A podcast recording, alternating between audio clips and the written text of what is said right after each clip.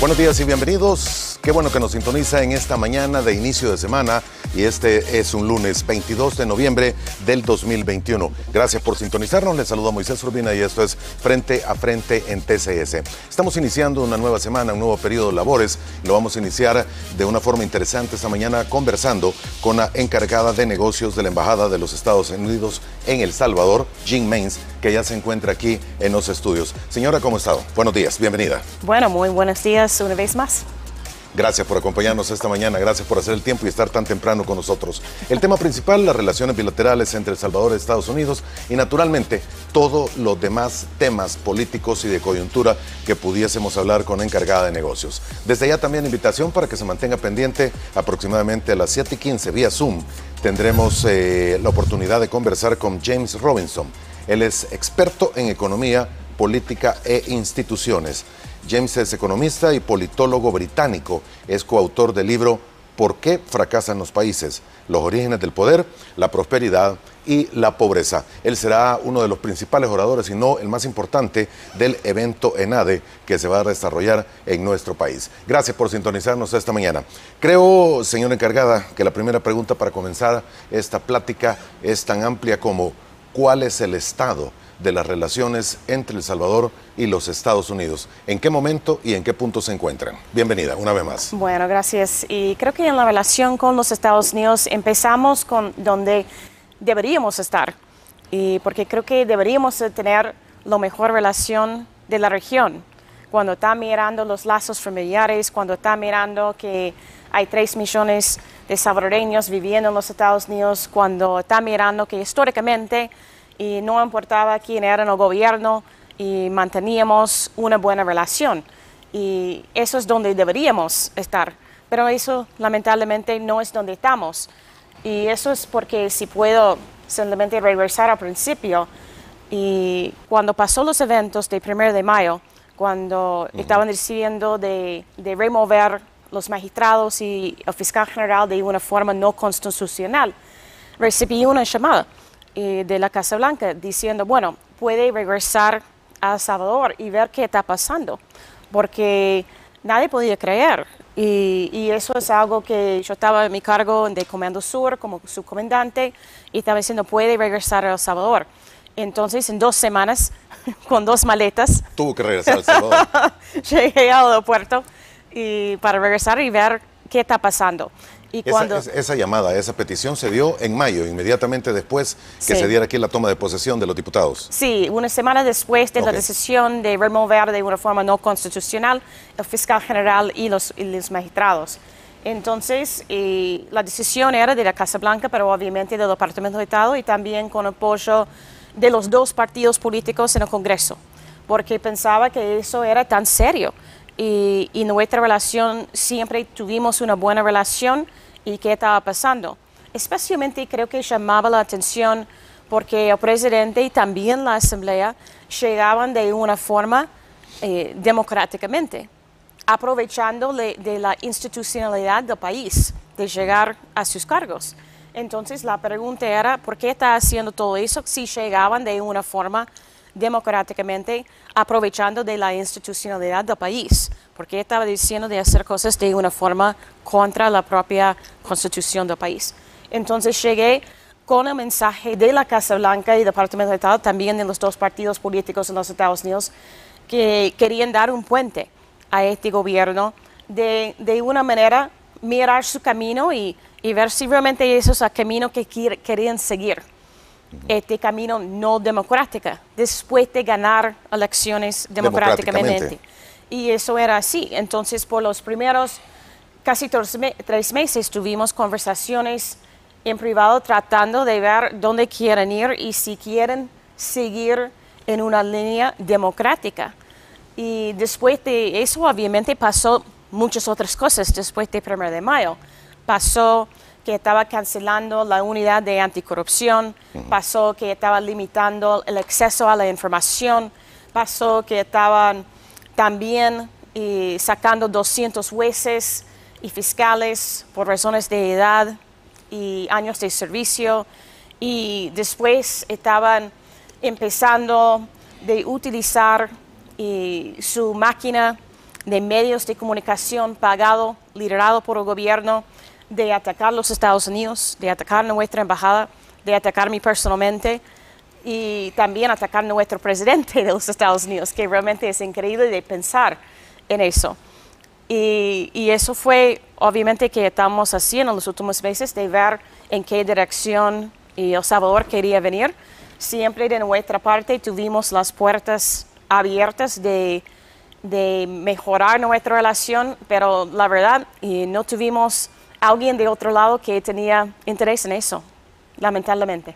¿No se ha tenido interés del otro lado? No, no tenía interés de mejorar la relación con los Estados Unidos porque si están mirando simplemente los señales, no había ni un señal que quería cambiar la dirección de seguir un lado democrático en este país.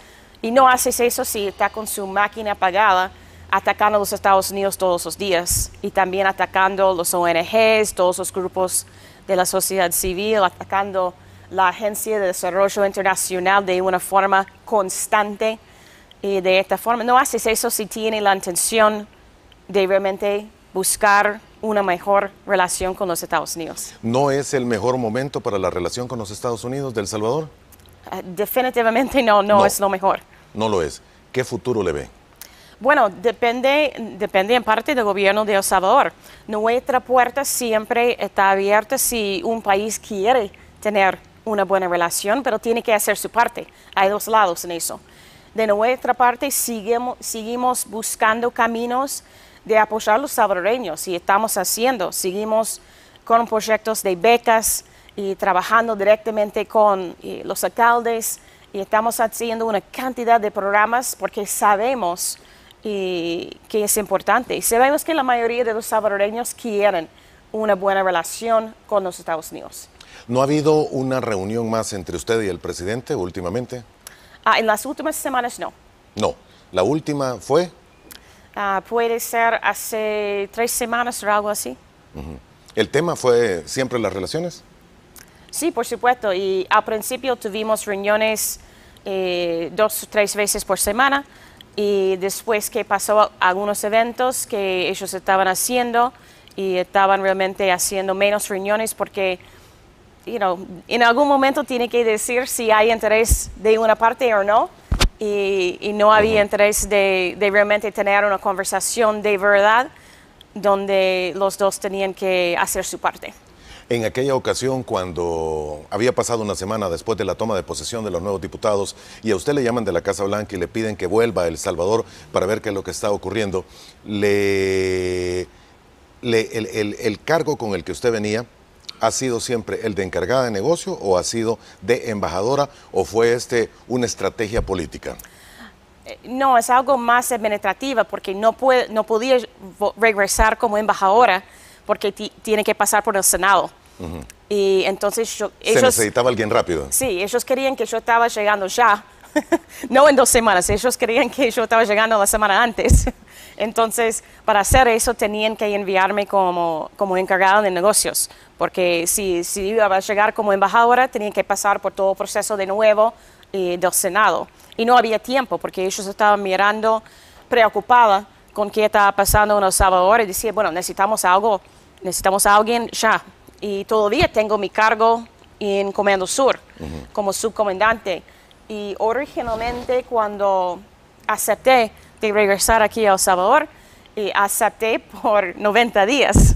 Y eso, eso terminó los fines de, de, agosto. Lleva seis meses ya en y el país. Ahora estamos seis meses. So, en, en, algún momento tengo que regresar a mi cargo en Comando Sur como subcomandante. Y nosotros tenemos una nueva comandante en Comando Sur de cuatro estrellas, y General Richardson, y es la primera mujer que está liderando. Comando Sur, sí, la, la primera, primera mujer. mujer. que está liderando Comando Sur. Entonces, en algún momento, y yo voy a regresar a mi cargo en Comando Sur para viajar a la región con ella. Ahora, cuando usted me dice en algún momento yo voy a regresar, suena a que prácticamente se está despidiendo, señora en, en, encargada de negocios. Bueno, en algún momento eh, cercana. en algún momento se acaba. ¿Va a dejar El Salvador? Sí, voy a, voy a salir a El Salvador y justamente esta semana eh, porque tengo que regresar a mi cargo en Comando Sur. Wow. Ella ya está viajando hace un par de días a Colombia, esta semana a Brasil y entonces necesito regresar y viajar con ella porque tenemos responsabilidad para Sudamérica, a Caribe y también Centroamérica. Ok, solo déjeme interpretar y asimilar lo que me acaba de decir. Usted va a regresar al Comando Sur para acompañar a la nueva eh, persona que está al frente de esta institución. ¿Deja El Salvador en su cargo de encargada de negocios? Sí, voy a salir a El Salvador y dejar en cargo número dos, que es bien conocido, Brian, eh, Brendan O'Brien, que tiene toda la capacidad de liderar nuestra embajada y tengo 100% de confianza. También la Casa Blanca tiene confianza y también el Departamento de Estado. Esto es tan, eh, tan corto como lo menciona usted esta misma semana. Usted regresa a, su, a, su, a sus labores en el Comando Sur. Sí, voy a regresar y a los Estados Unidos, por supuesto, para pasar el Día de Acción de Gracias con mi familia y después empezar de nuevo en mi cargo como subcomandante de Comando Sur. Déjeme, déjeme preguntarle un, un, par de ideas que se me vienen a la mente.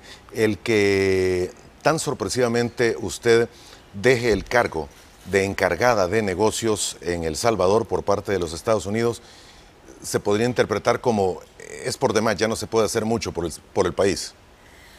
Bueno, de vuelta, y originalmente cuando acepté la posibilidad de regresar, y fue por 90 días, ya estamos en seis meses, y también para negociar tiene que tener una persona de otro lado que tiene interés. Entonces, si no hay interés y, de, de, parte de la Casa Blanca, del Departamento de Estado, ofrecíamos un puente y el gobierno decidió de no tomarlo. Y en vez de nuestra parte tenemos interés de tener una mejor relación con El Salvador, pero tiene que tener personas de otro lado que también tiene este nivel de interés. Tomando diplomáticamente sus palabras, cuando me dice no hay interés por parte del gobierno de El Salvador de tomar este puente y conversar, significa que se rompe cualquier estado de negociación con el gobierno salvadoreño o se queda congelado ¿Cómo lo deberíamos de interpretar? Bueno, obviamente estamos haciendo un poco de una pausa eh, porque el gobierno de El Salvador no está dando ni un señal que tiene interés en nuestra relación. De vuelta, es imposible pensar que alguien tiene interés cuando está usando su máquina de los medios pagados para atacar a los Estados Unidos todos los días. No, no puede pensar que alguien tiene interés cuando está enviando y ataques desde desde hasta llega a presidente de los Estados Unidos. I mean, ¿Cómo puede interpretar eso? No hay otra forma. Y de nuestra parte seguimos tratando de hacer todo para mejorar la relación y trabajar con los salvadoreños. También estamos trabajando donde podemos. Por ejemplo, tenemos el programa de visas de trabajo temporal que la administración Biden-Harris está creciendo y la posibilidad de personas de trabajar de una forma legal de una forma temporal en los Estados Unidos y estamos creciendo este programa por los tres países, Guatemala, Honduras y El Salvador. Y estamos trabajando en full con eso, con el Ministerio de Relaciones Exteriores.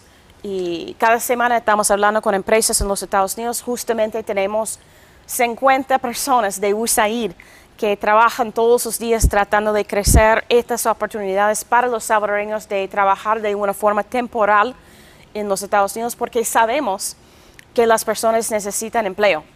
Y también con este programa, que me encanta sobre este programa, es que pueden ir de una forma regular, regresar y mantener sus lazos familiares. Y eso es bien importante para el tejido social de un país. Que una persona sale, gana su dinero, regresa, mantener su familia y hacerlo de una forma cada año puede tener la oportunidad de hacerlo. Entonces estamos creciendo este programa justamente hace un par de semanas está viajando su canciller y con nuestro equipo de USAID a visitar diferentes grupos en los, Estados Unidos y justamente la primera semana de diciembre y USAID también con su canciller va para, para el lugar más grande del año que está buscando personas para trabajar. ¿Y, ¿Y por qué estamos haciendo eso? Obviamente queremos crecer las vías legales cómo las personas pueden llegar y, tener un empleo, sabiendo que la cifra de inmigración hoy en día es lo más alto. Y ya estamos a los niveles lo más alto en la historia de inmigración. En este momento. En este momento. de salvadoreños, bueno, de centroamericanos y de todos los países. De todos, de, los tres principales. Ok, son los niveles más altos de inmigrantes que se tienen en este momento. Sí, el nivel de El Salvador es lo más alto que había en nuestra historia. ¿Qué, qué se va a hacer? Y en eso, bueno, sabemos que qué personas están buscando, están buscando empleo. Y eso es la razón que estamos trabajando con 50 personas de nuestra embajada eh, día a día tratando de crecer el programa de visas de trabajo temporal, sabiendo que la respuesta sostenible es de traer buena inversión de calidad que produce empleos aquí en el país. Pero es complicado, es complicado con todo lo que está pasando aquí de, de vender a El Salvador como un país seguro cuando tiene todos estos cambios políticos casi todos los días, un día en esta dirección, otro día en otro. Realmente es difícil de vender eso a una empresa que ya no está aquí, que está simplemente buscando, puede ser porque obviamente tenemos el movimiento de las cadenas de suministros y eso es un fenómeno histórico que está pasando básicamente de Asia, desde, primeramente de China, y buscando otros lugares para diversificar. Y El Salvador debería tomar realmente y aprovechar este momento. Esa oportunidad, sí. Y porque los otros países sí están haciendo, como la República Dominicana, como Costa Rica, como Colombia, como Jamaica, como México, como otros, están tomando, aprovechando este movimiento histórico de, de las cadenas de suministros. Y lamentablemente las empresas buscan estabilidad. Y cuando hay día, un día hay ley nueva que surge y está votando en 24 horas, otro día hay otra cosa, otro día hay otra cosa, este visto de, de vender eso. Y porque es una competencia. Los países están buscando, las empresas están buscando y, y puede tener cinco países que están considerando. Entonces es una competencia. Y cuando está mirando eso, parece un poco inestable y las cosas que están pasando. Está muy difícil convencer a los empresarios que vengan en El Salvador. O em- imposible. Los empresarios, los empresarios nuevos que ya no tienen inversiones aquí, es difícil de convencer. Empleo, em, empleados que producen empleo. Tienen otras cosas que son más para los medios y todo eso, pero que produce una cantidad de empleos para emplear a la gente que sí están saliendo de este país para buscar mejor, mejores condiciones. Y eso sí es difícil.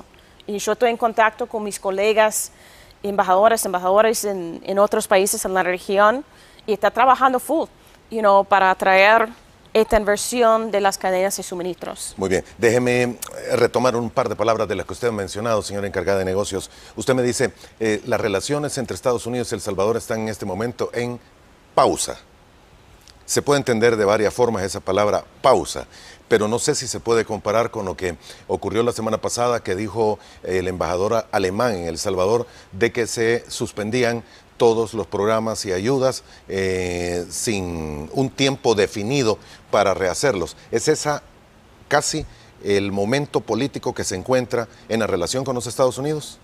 Bueno, obviamente y la Casa Blanca, el Departamento estaba, estaba enviándome como un puente y el gobierno decidió de no tomar este puente y estamos mirando qué estamos haciendo en este país y si tenemos un socio confiable en el gobierno. En este sentido, ya estamos haciendo algunos arreglos y estamos trabajando más y más directamente con los alcaldes y estamos trabajando en diferentes áreas donde, donde realmente sentimos que podemos todavía apoyar a los salvadoreños en este país. La decisión de que usted ya no continúe esta misma semana como encargada de negocios en El Salvador es una decisión más política que personal. Creo que es, dos cosas. I mean, soy, siempre soy honesta. Y yo tenía un acuerdo para llegar a este país por 90 días, ya estamos en seis, meses. Tengo una vida, tengo un cargo eh, en Miami y, también tiene que ver con, no tenemos contraparte en ese momento. Entonces... ¿Para qué estar acá? Right. ¿Por qué la Casa Blanca va a hacer esta inversión eh, si no tenemos contraparte? Cuando cuando Salvador tiene interés en, negociar, bueno, nuestra puerta está abierta. La ley, de, la ley reguladora de agentes extranjeros, ¿qué opinión le merece el gobierno de los Estados Unidos? Bueno, obviamente ellos están, eso es una decisión interna, pero que puedo decir sobre eso es que hemos visto eso en otros países y también quiero aclarar algo que yo he visto en diferentes redes sociales, eso no tiene nada que ver y déjeme repetir eso, eso no, esta ley no tiene nada que ver con la ley en los Estados Unidos. La ley en los Estados Unidos estaba puesta durante la guerra cuando había preocupación de propaganda de los nazis en los Estados Unidos. Y también no tenía ni un impuesto de 40%. También creo que es siempre importante de poner las cosas en contexto. Y porque a algunas personas les gusta simplemente tomar las cosas uno por uno. Eso es simplemente una ley. Y eso tiene que ver con la transparencia.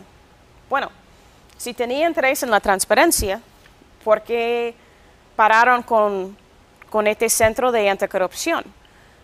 ¿Por qué realmente pararon de dar información pública a este sitio que estaba abierto a toda la gente de, recibir la información del gobierno? Si realmente había interés en transparencia, hay una cantidad de otros señales que iba a haber y que, que no hemos visto. Y no es creíble. Entonces tiene que poner todo eso en contexto después del 1 de mayo, después de también reiterar los 200 jueces y fiscales, después de cancelar el centro de intercepción, después de no tener acceso a información, después de, de, tener su maquinaria de los medios pagados, atacar la sociedad civil, las ONGs, los Estados Unidos y otros todos los días de una forma constante Después de todo eso viene a decir que eso tiene que ver con transparencia, por favor. Ven, es poco creíble eso. Eh, se, ha aprobado en los últimos días una ley para Nicaragua eh, por el ejercicio democrático que se dio, la ley Renacer, y hay quienes eh, especulan que podría, podría darse una ley Renacer 2 muy similar para el caso del Salvador. ¿Se está pensando en medidas tan duras y estrictas como esta? Bueno, cuando estamos mirando la región, obviamente, y estamos preocupados sobre la situación en Nicaragua y después de, algunas personas dicen era una elección, no, no era una elección en este sentido, porque no era libre eh, que pasó en Nicaragua. Y obviamente está poniendo y muchas personas de la oposición en la cárcel antes de la elección para prevenir que ellos realmente pudieran postularse en la elección. Y de nuestra parte estamos mirando muy de cerca los eventos que están pasando en diferentes países y Nicaragua llegó hasta un punto que merecía estas medidas importantes que hicimos hace una semana. ¿El Salvador no ha llegado todavía? No ha llegado todavía, pero también tiene que mirar cuando empieza a atacar cualquier voz de oposición, cuando empieza este camino, nosotros obviamente ojalá nunca llegue a este camino, pero sí hay señales cuando está atacando cualquier voz independiente o diferente, ¿no? Y, está atacando todos los días tratando de, de realmente eh, restringir y los voces de diferentes personas. Y eso viene directamente de, de, esta maquinaria pagada del gobierno. Retomo algunas otras medidas que se especulan y se hablan mucho. Una revisión del TLC se ha pensado dentro del eh, gobierno americano. Y no ahora, porque en este momento el gobierno de los Estados Unidos está... En, pausa. Bueno, estaba también, y nuestro gobierno está enfocado en otras cosas domésticas que estaban pasando, como la ley de infraestructura y otras cosas que están como prioridad en nuestro gobierno. Ok, TPS y DACA tampoco se, se, ha pensado evaluarlos. Y en este momento no hay conversaciones sobre TPS. Ok, El, eh, hay un momento también muy difícil en el que se menciona que El Salvador no ha querido cumplir con los acuerdos diplomáticos que tiene con otras naciones. Y estamos hablando eh, específicamente de la ley de retornar a aquellas personas que son solicitadas bajo una ley de extradición. Hablamos de 12, 13 personas que son las señaladas, pero ahí parece una persona muy específica, el Blue, que requiere el gobierno de los Estados Unidos.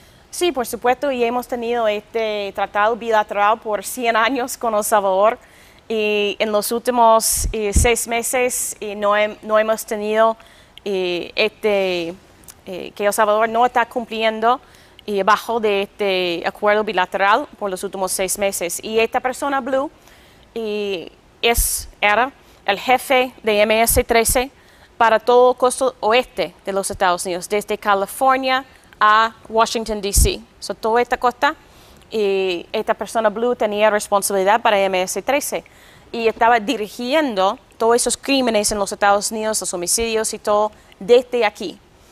Y entonces obviamente tenemos un caso pendiente contra él y según los, los, acuerdos bilaterales que hemos tenido por 100 años, deberíamos recibir a esta persona para enfrentar la justicia.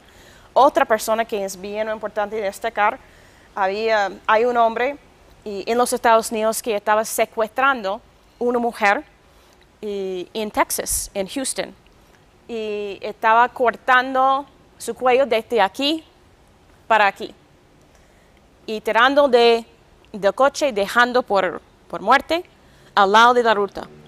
Por un milagro, una persona estaba a medianoche saliendo y la ruta y podían ver que había un cuerpo al lado de la ruta. Paró, paró, pensaba que esta mujer ya estaba muerta. Sí, estaba muerta, ya no tenía señal de vida. Y en eso llamó la policía y realmente por un milagro esta mujer sobrevivió. Pasó seis meses en una coma y tenían que aprender cómo hablar, cómo caminar. Y por 20 años estaba buscando la persona que tenía la responsabilidad por este crimen. Estaba en este programa lo más buscado, que es bien famoso, y encontraban aquí en El Salvador esta persona. Y con la ayuda de la policía local aquí en El Salvador, estaba consiguiendo, agarrándolo, y ahora está en la cárcel de una forma temporaria, esperando la extradición a los Estados Unidos. Pero solamente puede quedar con una persona por un periodo de tiempo. Después que si no está cumpliendo con los acuerdos bilaterales, la persona va libre.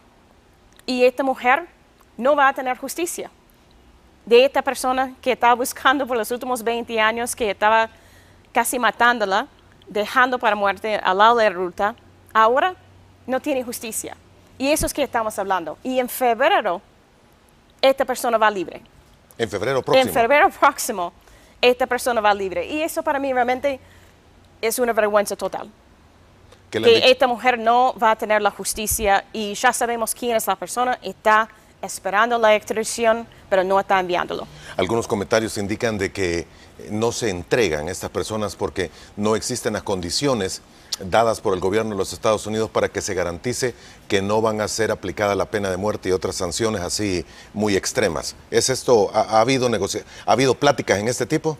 Sí, y nosotros hemos dado todo, toda la información que necesitaba, todas las condiciones que ellos querían, nosotros estamos por escrito asegurando eh, que no va a ocurrir. Sí, que no va a ocurrir. Ok, aún así no ha habido respuesta. Aún así y no solamente no había respuesta, no está haciendo. ¿Sino qué? No es que no había respuesta, no está enviándolo. Ok, ¿qué más puede esperar? Bueno, no sé sobre eso, eso es algo que creo que es increíble. Le hago la, pregunta de otra manera. Sí. ¿Por qué cree que sea esta negativa? Bueno, eso es una, eso es una buena pregunta. ¿Por qué no, no quiere que estas personas están enfrentando la justicia? Y la mayoría tiene que ver con MS-13. No sé por qué es eso. Porque normalmente cualquier gobierno quiere que esta persona está enfrentando, especialmente cuando estamos hablando sobre este nivel de crímenes, que estaba matando gente, que estaba en todo eso. No sé cuál es la razón. Y de nuestra parte estamos dando toda la información que, que precisaban y abajo de este acuerdo bilateral que hemos tenido por 100 años. Muy bien, son eh, las 6 de la mañana con 58 minutos, tenemos que hacer la primera pausa comercial, vamos a volver en aproximadamente 3 minutos. Le invitamos a que siga con nosotros. Tenemos muchas preguntas, también comentarios para la señora encargada de negocios de los Estados Unidos en sus últimos días aquí en El Salvador. Ya volvemos.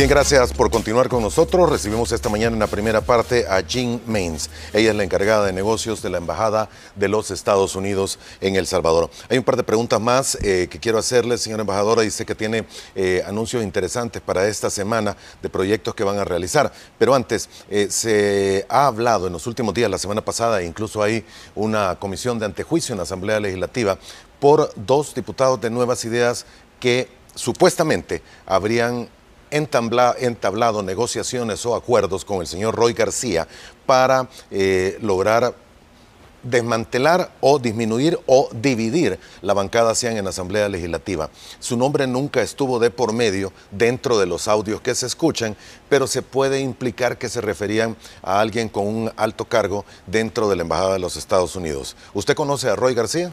Ah, no conozco personalmente y, eso es algo que yo vi eso en las redes sociales y la verdad es que a nuestra casa, a nuestra embajada, siempre invitamos a todas las personas, tal como hicimos y con el gobierno actual, cuando ellos no estaban en el gobierno. Y siempre en nuestra casa tenemos todos los diferentes partidos, todos los diferentes pensamientos. Pensamos que parte de nuestro trabajo es de unir las personas y dar este espacio, de realmente este espacio abierto que pueden tener conversaciones sobre los asuntos del día y nunca estamos haciendo algo para tratar de dividir a las personas o todo eso. Eso no tiene nada que ver con lo que estamos haciendo siempre. Y, creo que el gobierno de El Salvador sabe eso porque ellos han participado en muchos eventos en nuestra casa y en la embajada. Siempre tratamos de tener todas las diferentes perspectivas y reuniones de esta forma. Muy bien, le leo y le detallo un par de preguntas que son insistentes a través de las redes sociales. Algunos preguntan, ¿la lista Ingel terminó o se van a agregar todavía más nombres? No, la lista Ingel sigue viva. Eh, en este sentido es, un requisito de nuestro Congreso, es obligatorio que hacemos la lista Ingo una vez por año. Pero Aquí se hizo dos. Sí, y también en Guatemala, para ser justos. para ser justos. y en ese sentido y es obligatorio una vez por año, pero tenemos la opción de agregar más nombres cuando pensamos que debería ponerlos. Y porque es la lista de actos de corrupción y también de actos antidemocráticos. Son los tres países, tenemos eso. Son nosotros estamos pendientes, estamos mirando los asuntos de días y si pensamos en cualquier momento que, que necesitamos hacerlo, vamos a hacerlo y eso es nuestro proceso. Muy bien. Una pregunta que eh, también se repite y me piden que se la pregunte a través de las redes sociales es sobre el alijo de cocaína que se vio en Valencia, España. ¿Hay alguna investigación por parte del gobierno de los Estados Unidos? Ah, en eso no tengo información, no tengo respuesta para eso. Muy bien. Eh, en el caso aquí del país, eh, la vimos a usted la semana pasada en el eh, nuevo instituto donde se van a manejar las muestras de ADN y que se empieza a hacer un nuevo proceso de investigaciones de los crímenes. Es un paso adelante que da El Salvador. Bueno, eso no es solamente un paso adelante y eso cambia el juego. Y yo recuerdo en 2016, y cuando, cuando recién después de llegar aquí tenía reunión con el ministro de Seguridad y el jefe de la policía.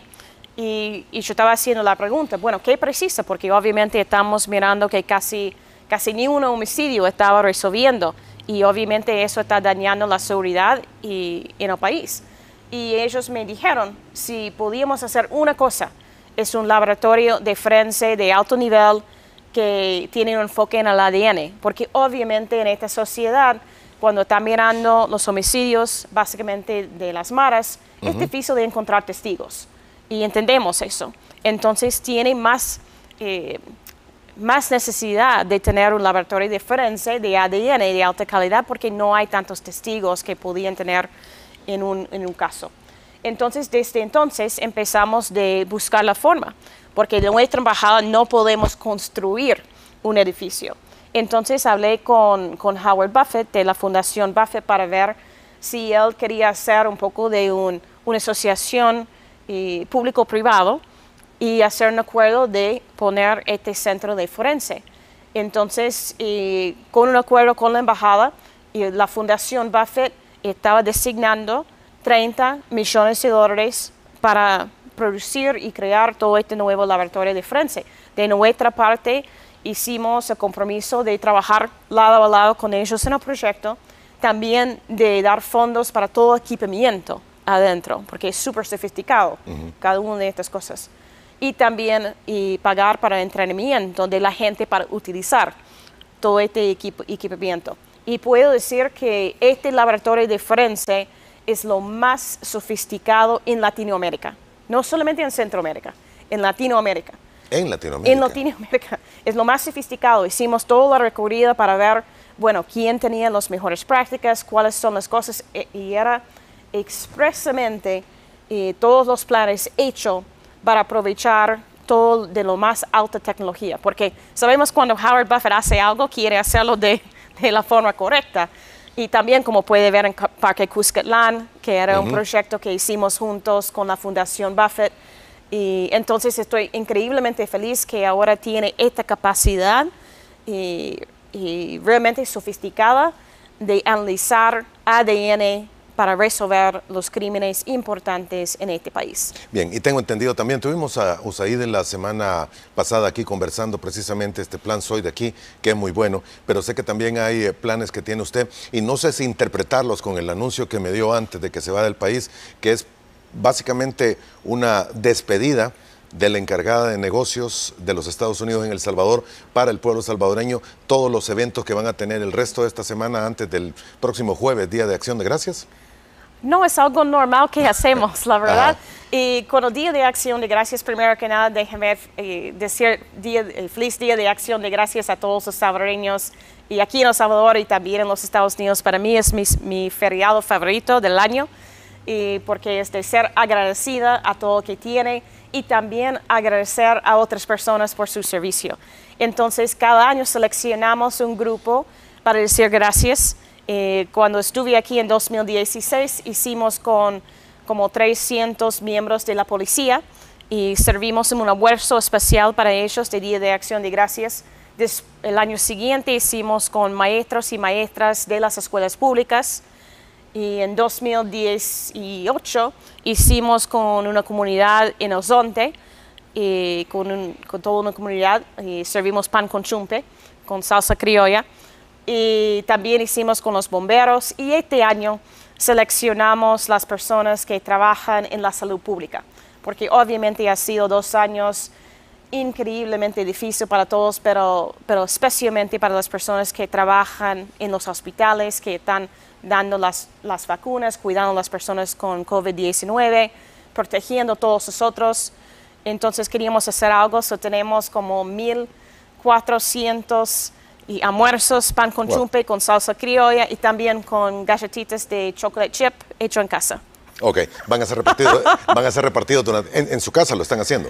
Sí, ya, ya estamos haciendo todas esas cajitas de, de, galletitas de chocolate chip y para preparar los almuerzos hicimos un acuerdo con ITCA, eh, que está ayudándonos para preparar los almuerzos que vamos a dar hoy y mañana a 1.400 personas de la salud pública. Señora encargada de negocios, ya no tengo mucho tiempo, pero quiero retomar algunos puntos muy importantes de lo que usted dijo. Eh, su partida significa dejar en pausa, me dijo usted, y no quiero retomar mal sus palabras, significa dejar en pausa las relaciones diplomáticas entre El Salvador y Estados Unidos, ya que el gobierno de El Salvador no ha querido pasar el puente? Bueno, en ese sentido estamos siguiendo, obviamente, haciendo todo lo que podemos para apoyar eh, al pueblo salvadoreño. Seguimos con los programas que, de becas que lanzamos la semana pasada 20 millones de dólares para becas para personas para asistir a escuela técnica, para tratar que la gente se quede aquí en su país. También seguimos con, con el programa de visa de trabajo temporal. También seguimos con, con otras cosas, pero en las conversaciones de gobierno y hasta el momento no hay interés de, de mejorar la relación gobierno-gobierno y de nuestra parte las puertas siguen abiertas, pero you know, estamos en la espera en eso. Bien, ¿qué opinión tiene usted eh, de lo que anunció el presidente Bukele el pasado fin de semana de este proyecto de mil millones de dólares para la zona del Golfo de Fonseca? Eh, Bitcoin City y todo lo demás que implica. La verdad, no conozco mucho de eso porque escuché, creo que eh, también con todo, todo el resto de la población. Y de nuestra parte seguimos con los programas de agua, de agricultura, de educación, de cosas que sabemos que realmente tienen un impacto importante con la gente. Bien, en otro tema, y tiene que ver con lo que mencionaba también usted, que hay una oportunidad que El Salvador está perdiendo, y se refería a la cadena de suministros y el problema que está teniendo, sobre todo más Estados Unidos, aunque ya se está viendo aquí en el resto de países centroamericanos y la, oportunidad que tienen países como el nuestro. ¿Es tan grave el problema de la cadena de suministros en Estados Unidos? Sí, hay un problema de, la cadena de suministros y, también, y creo que durante COVID-19 en general, y hay un movimiento desde Asia para lugares más cercanos a los Estados Unidos, para nuestro mercado. Eso sí, está, está, eso es un movimiento que, pasa una vez en una, en una generación. Es un movimiento importante. Entonces, para cualquier país en esta región que quiera aprovechar de este momento en la historia, tiene que tener las condiciones para atraer esta buena inversión. Y es una competencia. Obviamente todos quieren, todos quieren que, que las empresas lo más importante está llegando en su país porque saben que eso puede crecer la economía, dar más empleo, todas las razones que sabemos. Y hay, hay países que sí están recibiendo, como la República Dominicana, como Costa Rica, incluyendo Panamá y México, y México, están eh, recibiendo más y más empresas que producen más empleo. Y eso es, eso es la clave para nosotros porque queremos industrias que producen empleo, porque eso es que la gente precisa. Hay una razón que las cifras están muy altas de migración irregular. Y no es un asunto difícil de entender. Necesitamos más inversión mientras no tenemos y seguimos creciendo este programa de trabajo temporal. Bien, no tengo más tiempo, señora encargada de negocios. Eh, creo que será la última oportunidad que podré conversar con usted en esta ocasión como encargada de negocios. Quiero agradecerle eh, la confianza para con el medio, la deferencia que ha tenido siempre para venir con nosotros en las premisas exclusivas y naturalmente creo que habrá un, un sentimiento de dejar el país porque la hemos visto muy apegada cuando ha ido a hacer surf ha ido a pescar, ha ido a ver las ballenas en los cóbanos y prácticamente ha visitado cada uno de los rincones del país. ¿Cuál sería su mensaje final para El Salvador? Bueno, para los salvadoreños, gracias por recibirme una vez más en su país. A mí me encanta su país, siempre una parte de mi corazón está aquí. Y, bueno, gracias por toda su hospitalidad y he tenido otra vez la oportunidad de conocer muchas personas en este país. Yo creo en este país, también creo en la buena relación entre los Estados Unidos y El Salvador y ojalá y podemos encontrar este camino una vez más. Gracias por habernos acompañado esta mañana, gracias por haber estado con nosotros. Buen viaje, buena suerte, saludos a la familia y que disfrute el Thanksgiving Day este, este próximo jueves y viernes allá en, en, los Estados Unidos. Gracias de nuevo, señora. Bueno, muchísimas gracias. Gracias, muy amable. Hacemos una pausa, vamos a volver en tres minutos.